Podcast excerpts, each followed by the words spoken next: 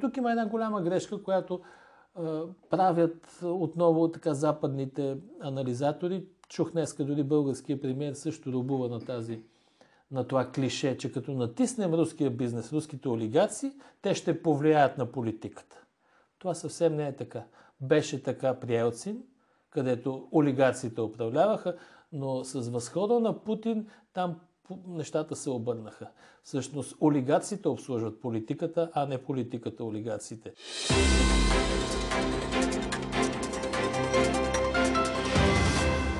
Да очакваме ли нова желязна завеса в Европа или пък втора студена война, след като международните отношения вече правото е на страната на силния, а не на страната на правото? Вие сте директно в новините, политическия подкаст на ДИРБГ.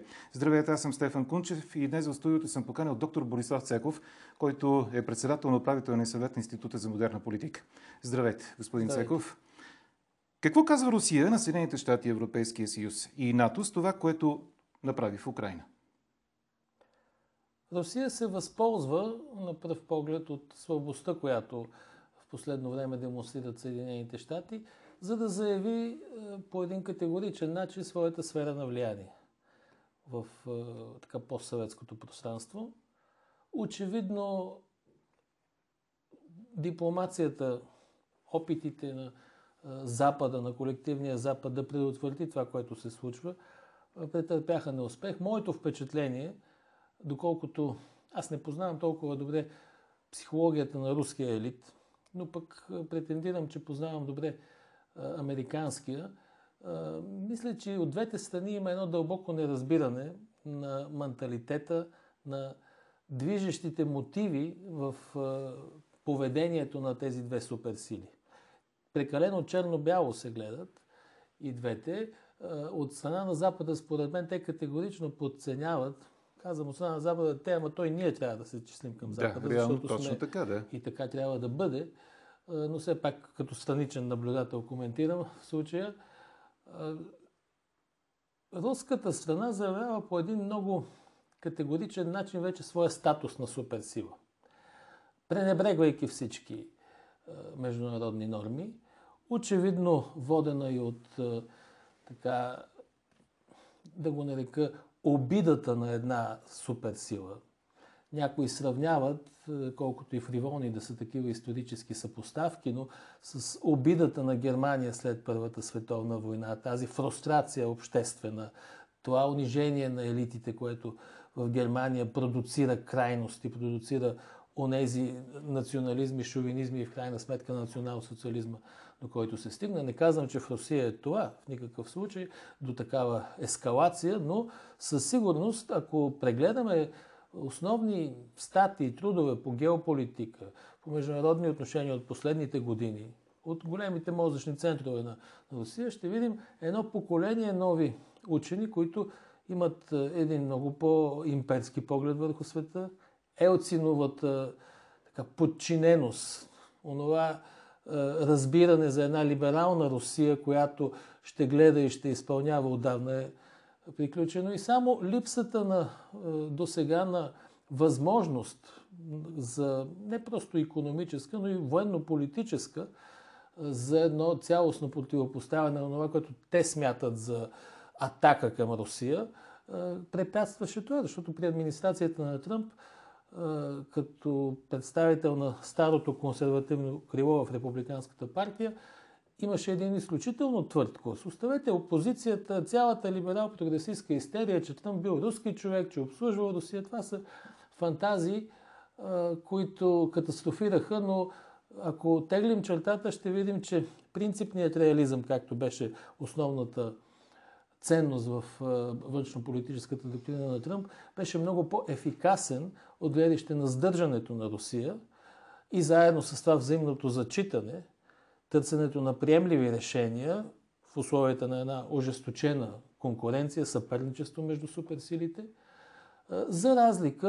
от тази така, да я нарека по-публицистично, истерична, политика на либерал-прогресистите от Обама, всъщност сега външно-политическия екип, който е във Вашингтон е същия от времето на Обама, това са и Нюланд, и Псаки, и Блинкен и така нататък, т.е. тези, които са архитектите на Майдана в Украина, но виждаме, че отвъд говоренето, респекта към Съединените щати от страна на, на Русия, като че ли приключи. И не случайно и самия Доналд Тръмп припомни с основание, че няма как да се гледа с респект на една суперсила, която по такъв позорен начин се изтегли от Афганистан, оставайки въоръжение за 85 милиарда долара в ръцете на талибани. Самият Тръмп нарече Путин наскоро гениален с това, което направи в Украина. Нека и това да го припомним. Но, но тук държа нещо да подчертая, защото много неверни интерпретации така бяха тиражирани. Знаете, механизма на препечатването от информационните да. агенции.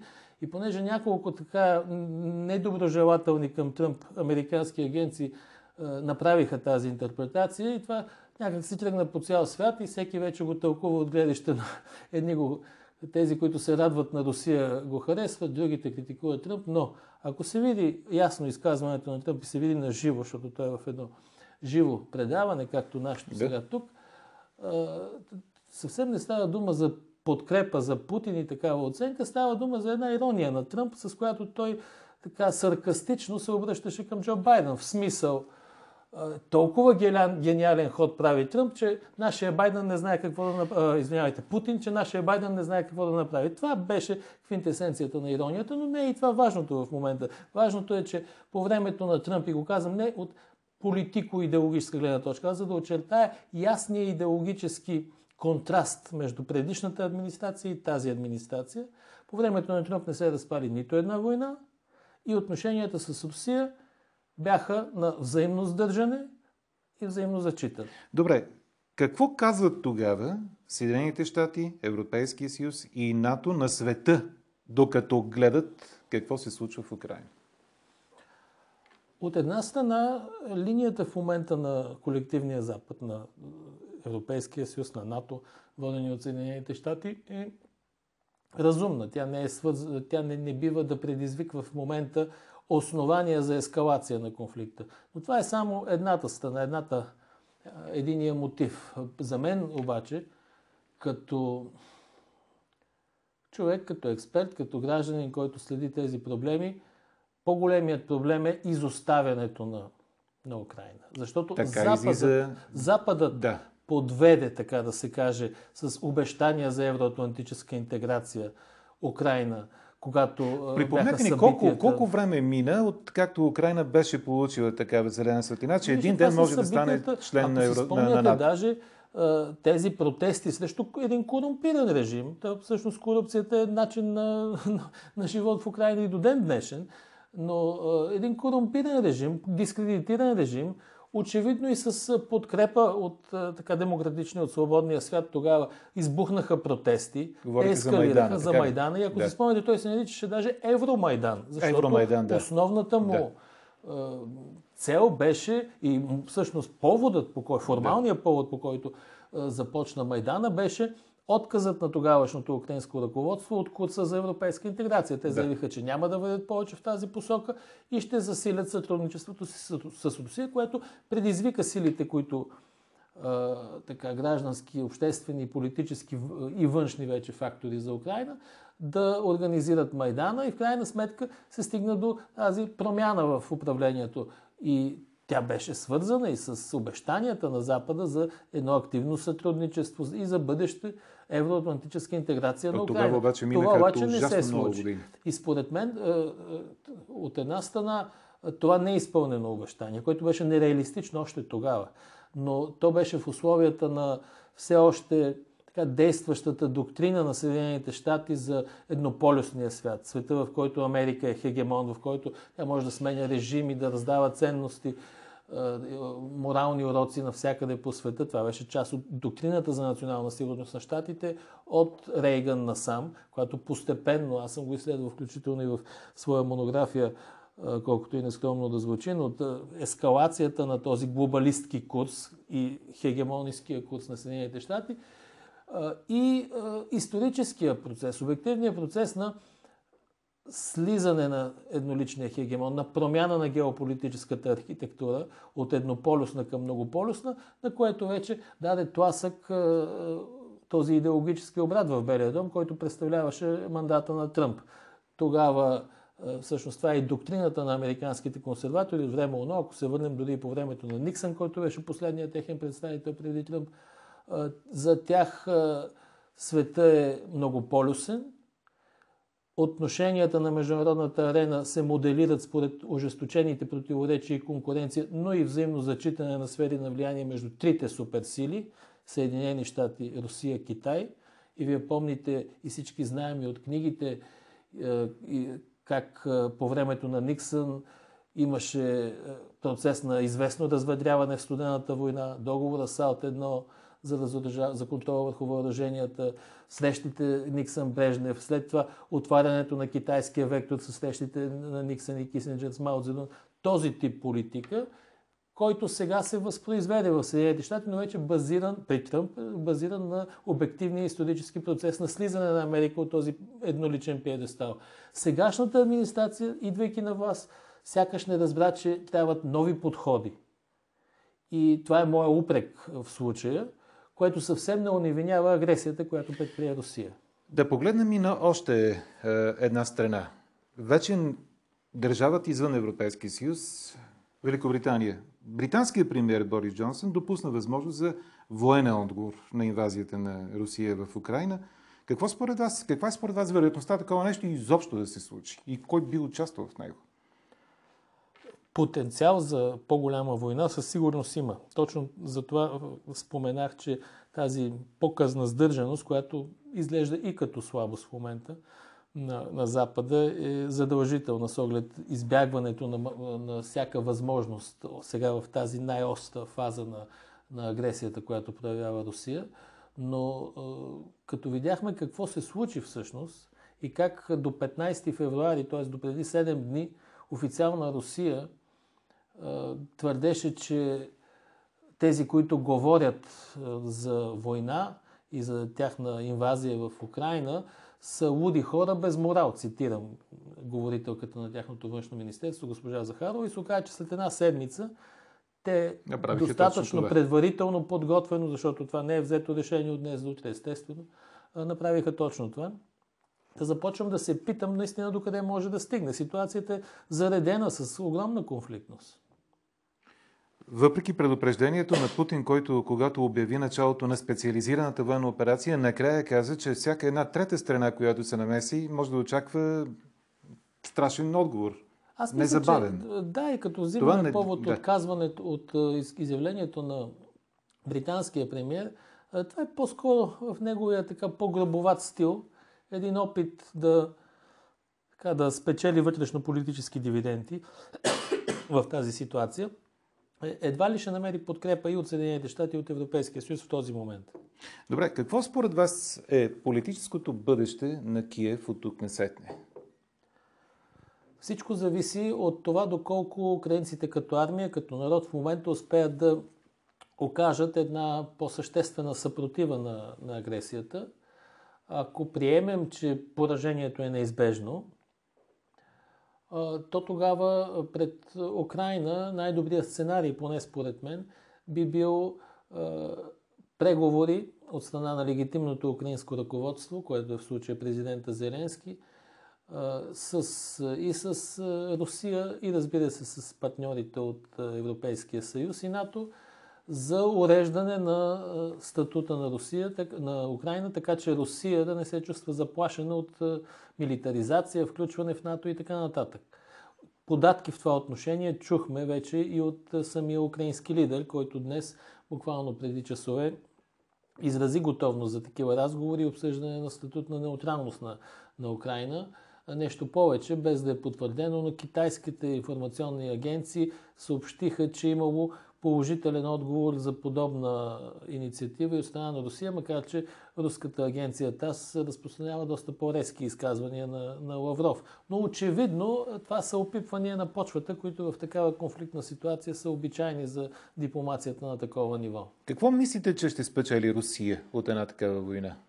Аз мисля, че извън това така руския националистически, част от руския националистически елит върхушка, които са така, въодушевени от това, което в техните очи е възстановяване на някаква историческа справедливост, като цяло Русия губи, защото до момента, включително при такива агресии военни извън рамките на международното право, каквато беше спрямо Ирак, отварянето на котията на Пандора с прекрояването на европейските граници с Косово, бомбардировките над Югославия, за които беше с основание, аз самия съм имал винаги критично отношение, въпреки че съм човек, който обича Америка, към този тип политика.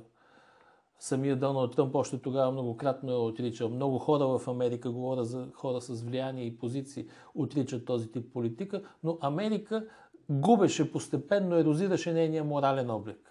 Докато Русия стоеше като страна, която настоява за мир, която е сдържана, която се опитва да съдейства за и тя сега Путин разруши на, на практика този на международните облик. норми. Русия беше един от факторите, които много скрупулезно се позоваваха на международните норми. Сега този морален облик рухна и поне докато управляват и Путин, и кръговете около него, този облик на моралната сила, на справедливата сила е загубен безвъзвратно. Мислите ли, че има санкции, които могат да стреснат Москва по някакъв начин? Ами нека да видим какъв е ефект им. Повече от 10 години Русия е под санкции. Политически последици няма. Т.е. няма промяна в политическия курс на Русия. Напротив, економически последици, разбира се, че може да има, но тук има една голяма грешка, която е, правят отново така западните анализатори. Чух днеска дори българския премьер също рубува на тази на това клише, че като натиснем руския бизнес, руските олигаци, те ще повлияят на политиката. Това съвсем не е така. Беше така при Елцин, където олигациите управляваха, но с възхода на Путин там нещата се обърнаха. Всъщност, олигациите обслужват политиката, а не политиката олигациите. Те съществуват доколкото съществуват и управляват милиарди, благодарение на благоволението, такава е конструкцията на е, съвременна Русия, на Кремъл и, на, е, и, и лично на, на президента. Така че е, няма как економическия натиск върху Абрамов, Абрамович или някои от другите да близки политически да промени политическия контекст. курс на Русия. Ако Брюксел изключи Русия от международната система за банково разплащане SWIFT, кой ще понесе по-големи щети според вас? Москва или всички, които са зависими от руските суровини, които вече няма да могат да плащат при това положение? Аз не съм специалист в така економически аспект на, на това, но доколкото е, чета мнения на специалисти, е, ефектът ще бъде достатъчно опустошителен и за двете страни. Не случайно има тази сдържаност от е, въвеждането и тя ги идва главно по линия на Европейския съюз – така че това е един ход, който е доста краен. Той вероятно би бил полезен в тази ситуация, но очевидно сегашните европейски лидери не са в, нямат коража да го приложат. И още един въпрос в тази посока. Ще издържи ли според вас единственото на Европа при лишения, достигна тъмно, на студено, да плаща скъпо за доставки на газ с кораби от Съединените щати, но да се откаже от руските доставки на газ и така да защити собствените си ценности за свобода и независимост?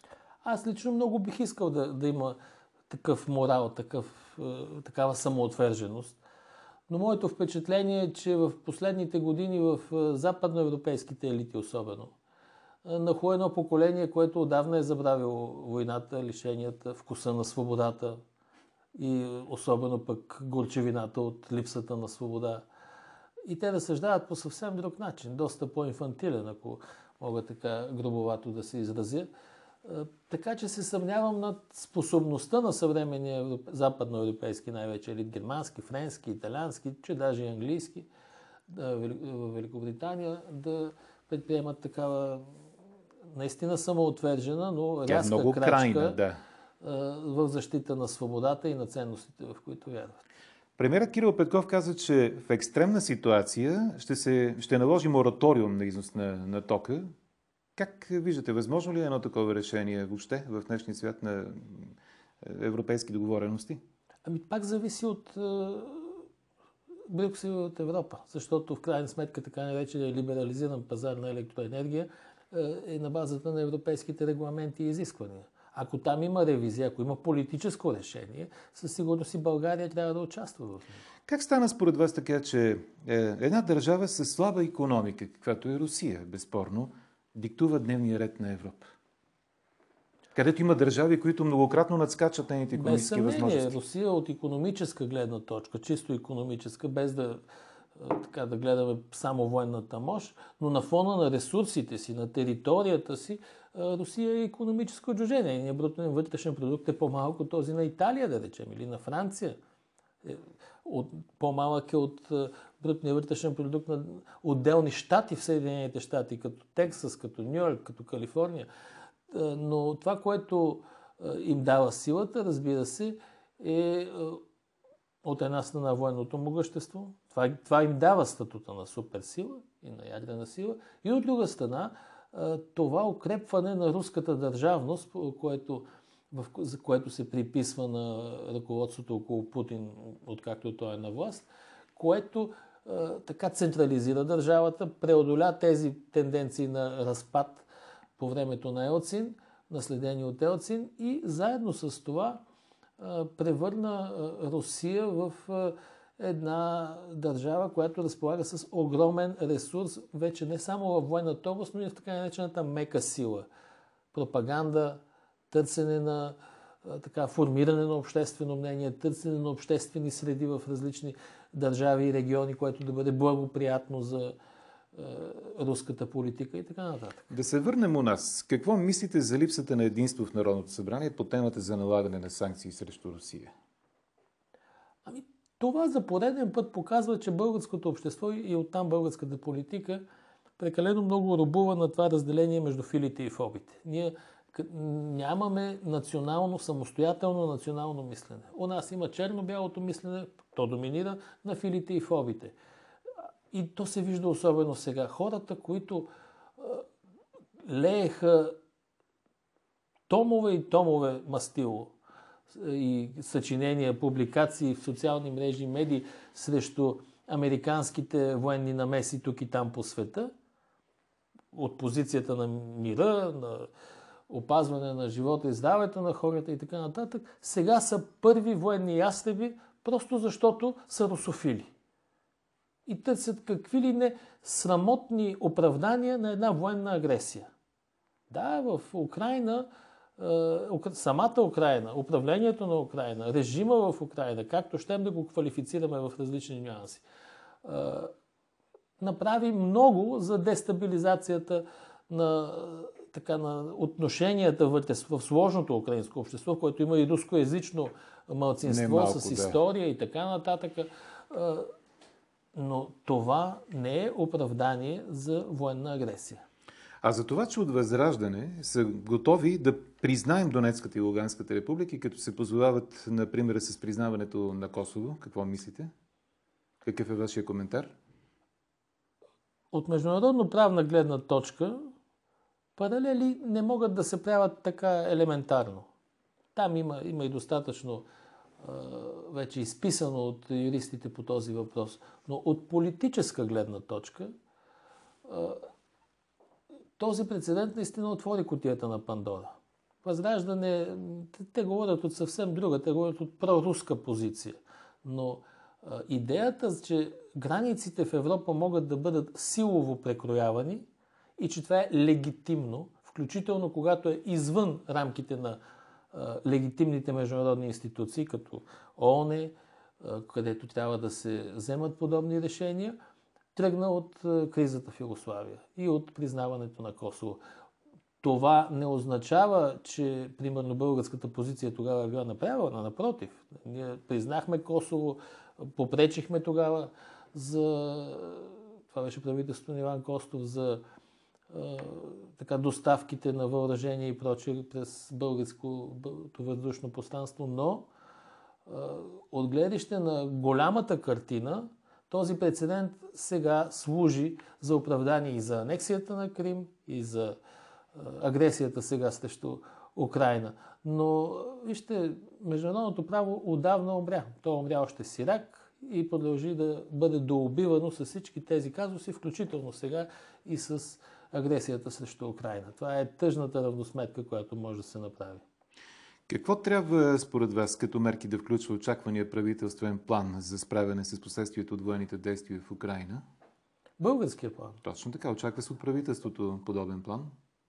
Това, което според мен трябва най-вече да направи българското правителство, преди да представя какъвто и да е план, да започне да говори на един език и на, с една единна държавна позиция по въпроса. Защото вчера видяхме военния министр с един, да го нарека вежливо, нюанс. Днес чуваме премиера Петков с едни клюкарски изказвания, доста несъстоятелни от Брюксел. В крайна сметка в такава ситуация – политиците на това висше държавно ниво трябва да се държат много обрано, много нюансирано и много внимателно. С много прецизни формулировки и най-вече да имат държавно единство. Президент, премьер, военен министр, външен министр, буквално да рецитират една и съща държавна позиция и да няма творческа самодейност. А що се отнася до плана, България има от гледаще на сигурността огромна необходимост от засилване на сътрудничеството си с НАТО, включително и от гледаще на разполагането тук на контингенти, военна техника и така нататък. Един спорен въпрос в българското общество, който надявам се тази руска агресия сега ще накара мнозина да преоценят. И една любопитна, в кавички казвана информация, която много бих искал да чуя точно вашето мнение по нея. Призив за бойкот на националния празник на България 3 март отправят в социалните мрежи известни личности, сред които политологът професор Евгений Дайнов, професорът по културна антропология Ивай Водичев и други. Поводът за думите им е нахуването на руските войски в съседна Украина. Е, общо взето призива минава под е, заглавието бойкот и саботаж на опитите за празнуване на 3 марта и прославяне на евразийските диваци. Как се отнасяте към подобна идея? Сега, тези формулировки без съмнение са крайни, но аз не мисля, че е редно българите, ние, на 3 март, само след няколко дни, за пореден път да изразяваме една благодарност към една армия, която в момента убива в, на 1500 км от нас. От нас.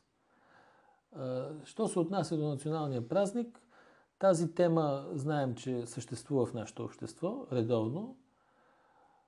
Прекалено е свързана наистина с Русия, както тук и половин София, центъра, наскоро едни приятели американци за пореден път, като бях с тях и им казвам, влизаме по Московска, после по цар Освободител, ами кой е той е цар ваш ли? Ами не е руският цар, е после храм паметника, че е, на, на кой светец е и така нататък.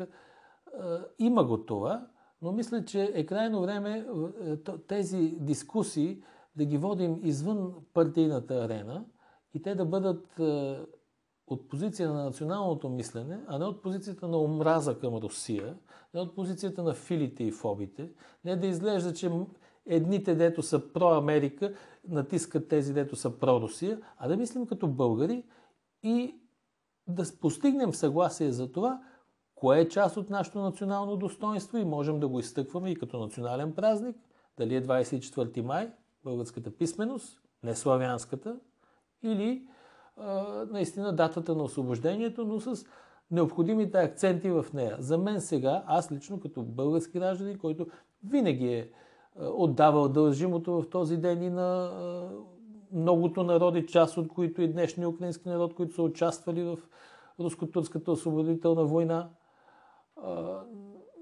на този ден, сега, 2022 година, бих премълчал техния принос и не бих го споменал дори. Благодаря като моя знак на протест срещу тази агресия в Украина.